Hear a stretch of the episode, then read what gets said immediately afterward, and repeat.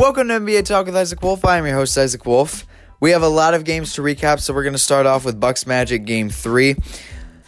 The Bucks dominated, led by as many as 34 points. Now the Magic made a run in the second half to cut the lead to 12, but one last punch by the Bucks at the end of the game that gave them the 121-107 win. Khris Middleton much better. 17 points, 8 rebounds, 6 assists. Giannis great as always, 35 11 and 7. In game 4, Milwaukee ended up taking a 3-1 lead in the series they have taken control now and are probably going to finish this out in five. I figured that was going to happen as soon as Orlando won game one. I thought it was a fluke.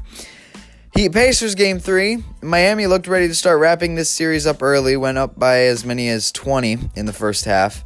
But the Pacers fought back, led by Malcolm Brogdon, who was amazing 34 points, 7 rebounds, 14 assists, maybe his best game ever.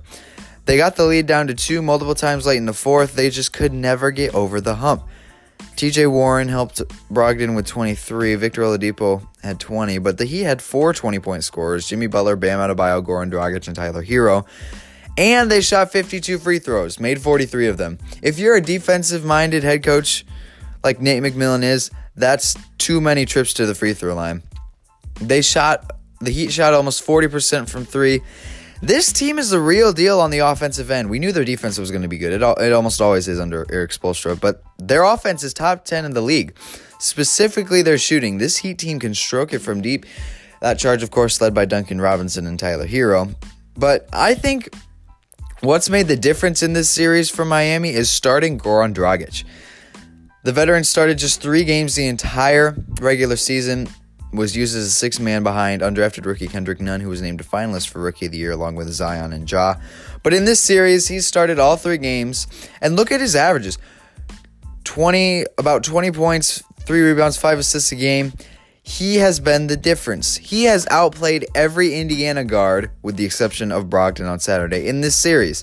And I think this is the way to go to the rest of the playoffs if you're Miami. Keep giving Dragic starters minutes. As good as Nunn has been this season, Dragic is just playing better, and it's really benefiting my the Miami Heat, who went up three nothing with the Heat, or who went up three nothing against the Pacers with that win on Saturday, and they ended up sweeping in Game Four with a 99 to 87 win yesterday. So the one series I predicted to go seven games ended up being a sweep. Let's just ignore my amount of games predictions for all the rest of the series because that's really one of the hardest things to predict. And I mean, let's just it, it's really hard to do. And just let's just pay attention to who I predicted to win each series because so far I'm three for three. Raptors, Celtics, Heat, Rockets, Thunder, Game three. Houston jumped out to a double digit lead early in the first quarter, but Oklahoma City quickly closed that gap, and it was close the rest of the way. Late in the fourth quarter, Rockets up by two. PJ Tucker inbounds the ball. Eric Gordon, the intended receiver of the pass, gets tangled, tangled up with Dennis Schroeder, falls down, and the ball rolls out of bounds. But it's ruled Rockets ball because the refs believe Steven Adams' finger deflected it. Which it looked like it did. I, I think it did. It the, the looked like the spin on the ball changed. And besides, Adams went diving after it out of bounds. Now he did avoid it, but he went after it. I don't know why he would if he didn't think he didn't touch it. But anyway, the refs overturned the call, gave the Thunder the ball, and Shai Gilgeous-Alexander hit a corner three to put OKC up one with 14 seconds left. Then on the other end, the Rockets have the ball. Danuel House drives, gets fouled, makes one of two free throws. Tie game. It goes to overtime after Chris Paul misses a reverse layup at the buzzer. Then in overtime, James Harden fouls out early with four minutes and seven seconds left on an okay call. I mean, he jumped and made contact with Lu Dort on his way up for a layup. But the Thunder took advantage of that. They they dominated the rest of overtime and won by 12, 119 to 107.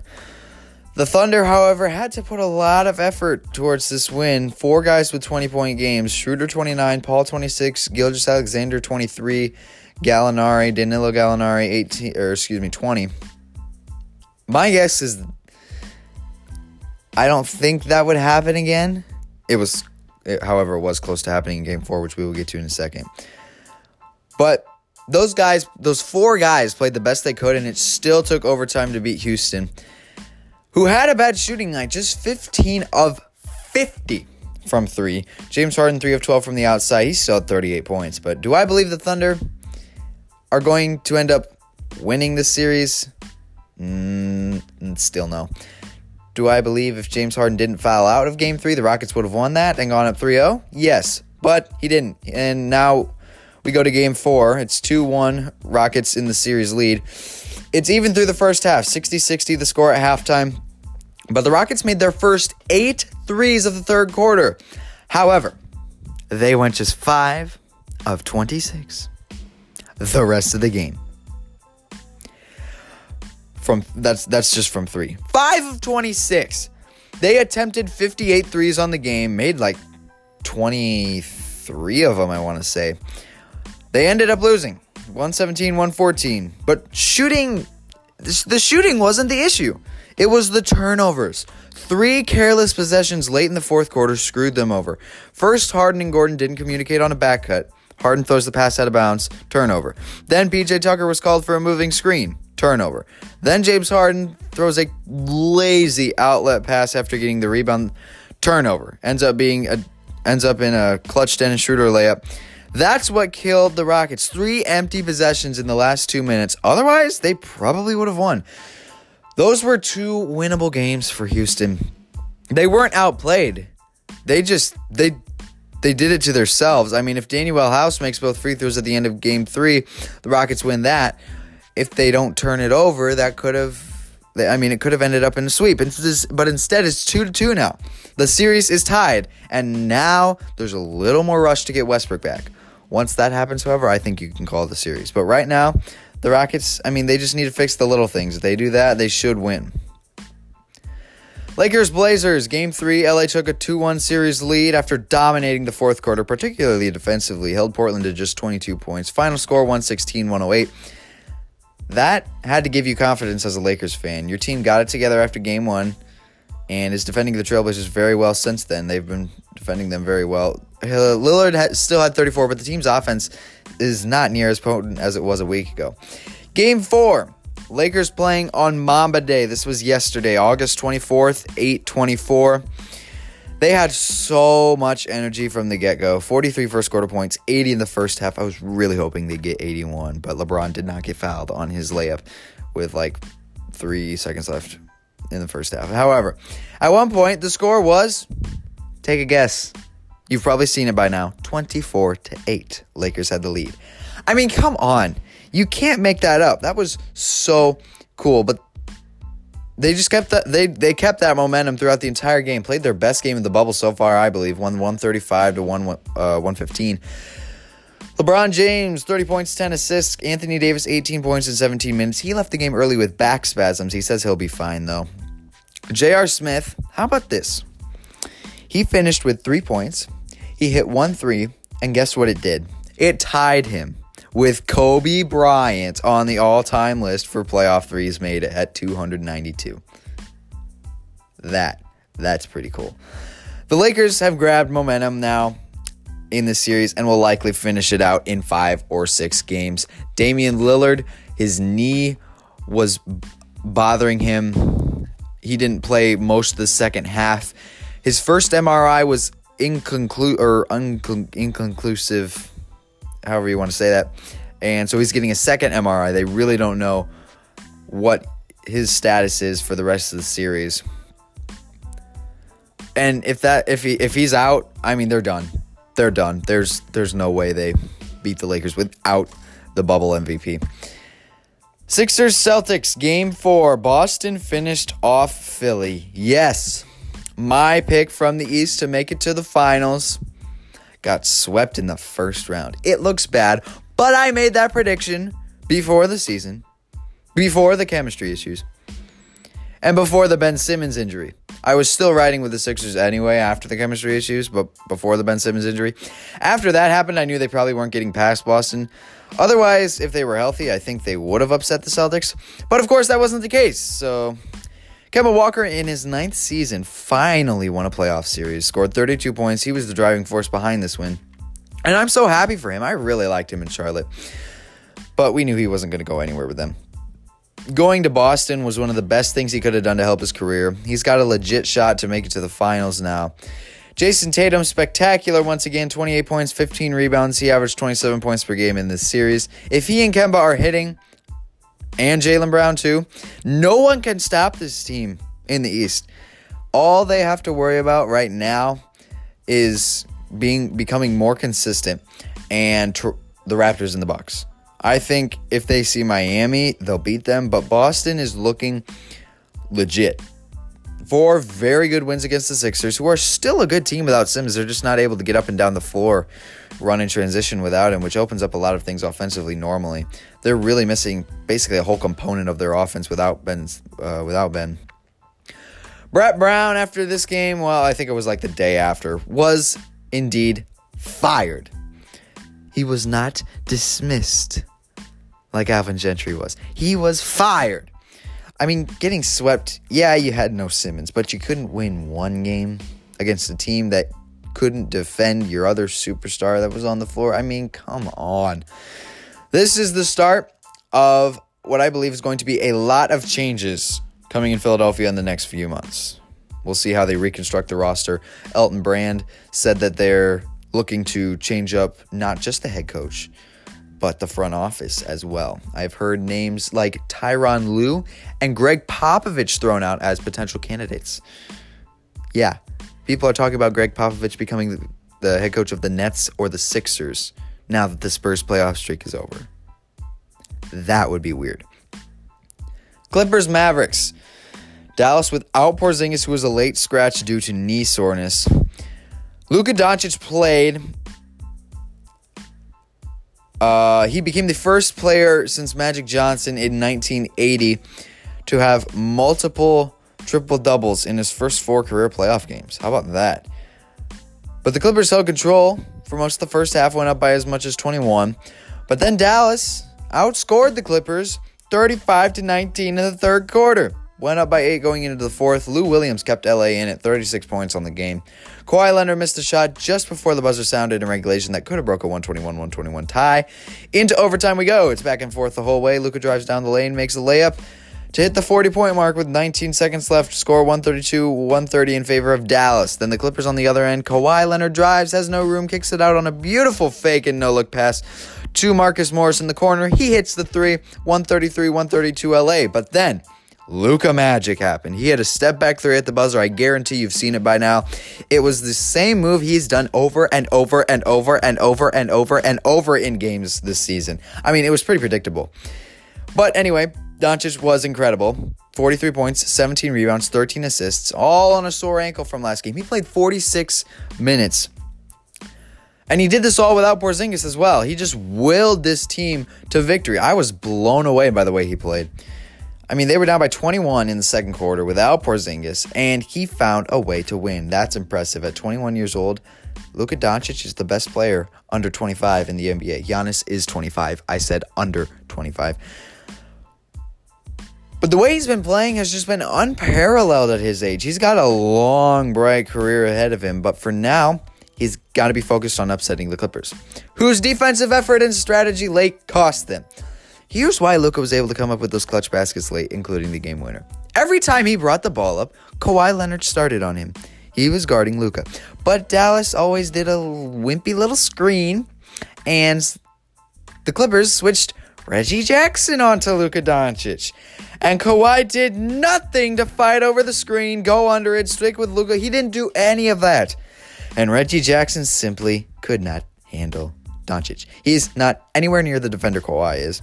I was disappointed in the way Kawhi didn't truly take on the challenge of defending Doncic. He just let these wimpy little moving screens take him out of the play, and that can't happen. I'd say if Kawhi was on him that last possession, it would have been a completely different outcome. I think Luka would have been forced into a tougher shot, and more likely, more than likely, would have not made it. But I mean, that, that's what should have happened. But Kawhi was lazy. He could have easily fought through the screen and stayed with John Doncic, come up with some stops, and win the game, but he didn't. And that concerns me going forward. Will Kawhi in the future, because you know if they get into a similar late game situation, they're going to do the same thing and try to switch Leonard off of Doncic. Will Kawhi fight to stay with with Luka and shut him down, or will Luka just continue to be dominant? I did predict Dallas would win this game, tie the series up, and then LA would take care of business in the next two games. But I didn't expect Dallas to have no Porzingis. I'm worried because Luka did that without Porzingis. Porzingis is huge. Porzingis is huge to what they do on both sides of the ball. It did take a superhuman effort from Doncic, but he's perfectly capable of doing that almost every night. It's insane. So LA bigger LA better figure something out defensively. And Paul George needs to flip the switch. He is still struggling shooting. And that's another big concern for LA because him not stepping up on offense hurts them a lot because he is their number two option on offense. But when he goes 4 for 17 in game 2, 3 for 16 in game 3, 3 for 14 in game 4, that's that's unacceptable. They need game 1 PG, 27 points, 10 of 22 from the field. If he can't get it together offensively, I can't believe I'm saying this, but LA is in danger. Not the LA Lakers we've been worried about lately, the Clippers. My pick for the title, the best team in the league. They are getting it handed to them by this Dallas team that has one of the best offenses, if not the best offense in the league. If things keep going this way on both sides of the ball, there's reason for concern in this first round series for the LA Clippers. Unbelievable. Anyway, Raptors Nets final score 150 to 122. Yes, the Raptors scored 150 points. Their bench scored 100 points. Their bench that's not a joke. Norman Powell had 29. Serge Ibaka had 27. Ter- Terence Davis 14. Matt Thomas 12. Stanley Johnson 9. Rondae Hollis Jefferson 4. Chris Boucher 3. Paul Watson 2. Add that up and you get 100. Probably the best team performance we've seen all season. Toronto finishes the franchise's first ever sweep without Kyle Lowry for most of the game. He left with an ankle injury. My guess is he'll be okay for the next series against the Celtics, which starts on Thursday, I think I heard, because Anyway, uh, anyway, yes, it starts on Thursday. The the extra time off, the fact that they swept helps, but he's got to be ready by Thursday if if they want him. Celtics Raptors, that's going to be a great series. My guess is Toronto is going to win in 6 or 7. If Boston wins, I think they'll need 7 games. But that's going to be ultra competitive. I can't wait to see them go at it. Jazz Nuggets. The Jazz took a commanding 3 1 lead against the three seed Nuggets. Yup. Donovan Mitchell scored 51. He became the third player ever to have multiple 50 point games in the same playoff series, along with Allen Iverson and Michael Jordan. Him and Jamal Murray, who had 50 of his own, became the first opponents to score 50 plus points in the same playoff game. So, I don't think anyone had the Jazz taking a 3 1 lead. I certainly didn't. I said Nuggets in six. Now they'll need seven if they want to win the series. They have to win the next three games in order to move on, and I don't think they will. The absence of Gary Harris is really showing up on the defensive end. He would normally be their main lockdown perimeter defender, probably guarding Mitchell most of the time. But he's been out ever since the restart began. There is optimism he could return for game five, but I believe it's too little too late. They are down 3 1, and Harris hasn't played in over five months. It's not going to be a smooth transition back for him, I don't think and they may get one more win, but I think Donovan is going to seal the deal sooner rather than later. Okay, so we played four games in each series so far. Bucks Magic is 3-1 Bucks. The Heat swept the Pacers, the Celtics swept the Sixers, the Raptors swept the Nets. Three sweeps in the Eastern Conference. Lakers Blazers, it's 3 1 LA. The Rockets Thunder is tied at 2 2. Nuggets Jazz, the Jazz have a 3 1 lead, and the Clippers are even with the Mavericks at 2 2. When we come back, there's all this talk about Luka Doncic, but there is another young star I would like to give some attention to. Stay with me for that.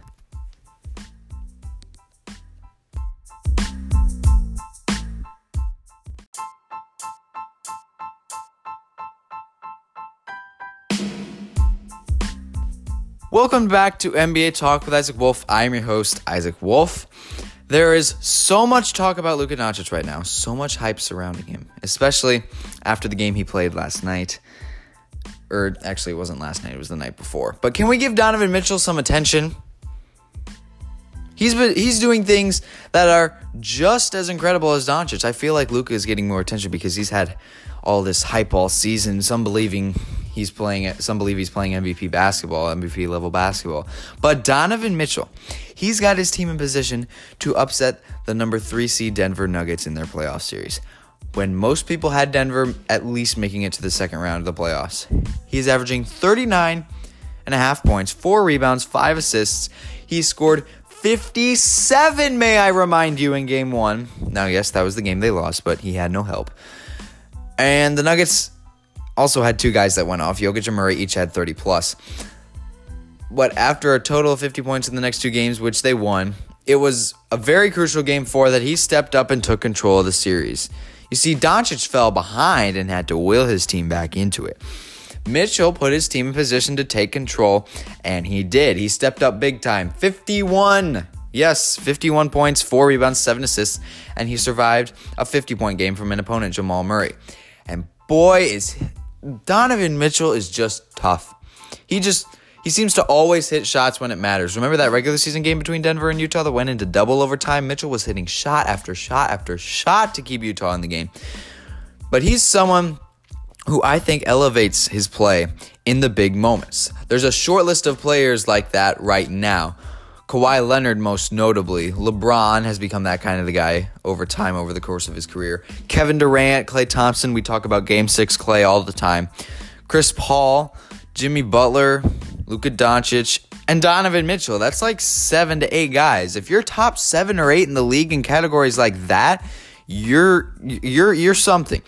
And no, I didn't mention players like Anthony Davis or James Harden or Giannis because as great as they are normally, they don't go to another level in the playoffs. They're typically the same, just as good as they normally were, which is really, really good, but they don't necessarily get better. Now, Anthony Davis hasn't had enough of those big moments to the point where we can really fairly judge him in that area. He's only ha- he's only played in like three playoff series. Giannis, until he asserts his dominance in the playoffs, not just in the first round, we will have to wait and see with him.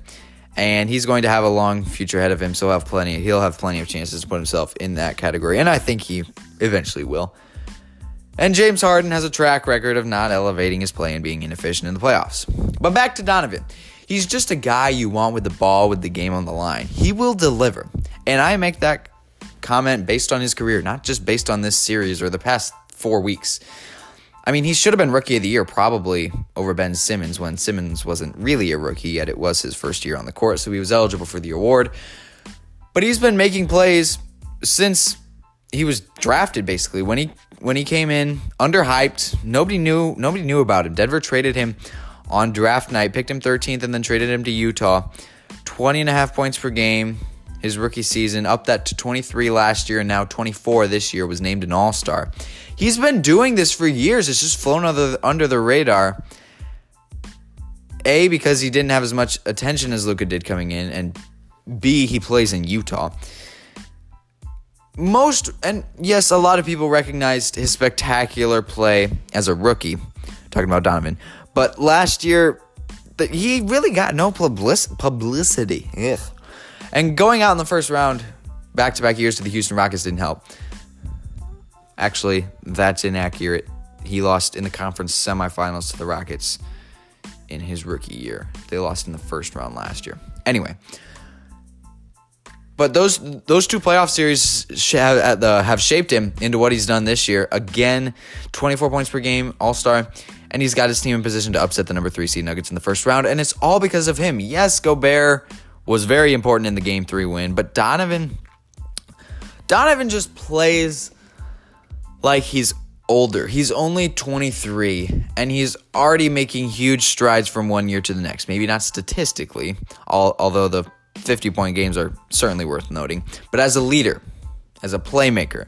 And that's not just the passing playmaker type we think of in a point guard. I'm talking about a guy who makes plays for himself uh, and others in big moments of big games. He's just wise beyond his years. He has the poise of a veteran. When Paul Millsap blocked him last night, a little there was a little over a minute left in the game. Utah was up one, but Paul Millsap blocked him, stared him down, and then walked away. And as soon as I saw Millsap do that, I was like, okay, he's about to do something. He's going to clutch up, and that he did. He buried a three in Millsap's face. I literally called it. I knew, I knew he was going to step up and get revenge. I don't know what my opinion means to you, but that says something about Donovan Mitchell. When I know he is about to make a play because of something rather unnoticed that happened to him, that says something to me.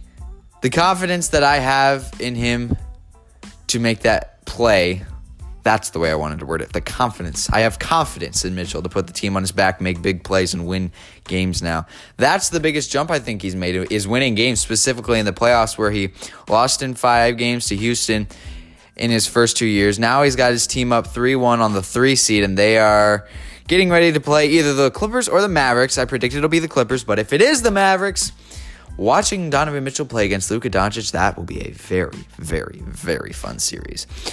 But I think Donovan Mitchell deserves more attention for what he's been doing. Everyone's talking about Luka, but Donovan's doing some things that are arguably more impressive.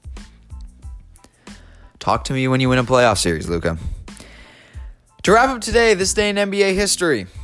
In 1965, boy, that was a while ago, Boston Celtic legend Bill Russell signed a contract as the highest as the NBA's highest paid player, making one more dollar than our rival Wilt Chamberlain. Wilt Chamberlain, I believe, signed a contract for $100,000. And Russell's contract was for $100,001. And yes, that was completely intentional by Bill Russell. Happy birthday to Caris LeVert, who unfortunately just got swept out of the playoffs. But his team has a very bright future with KD and Kyrie next season. I'm gonna I'm gonna say something right now. It's a little early, I know, but I'm gonna say that the Nets are going to the finals next year.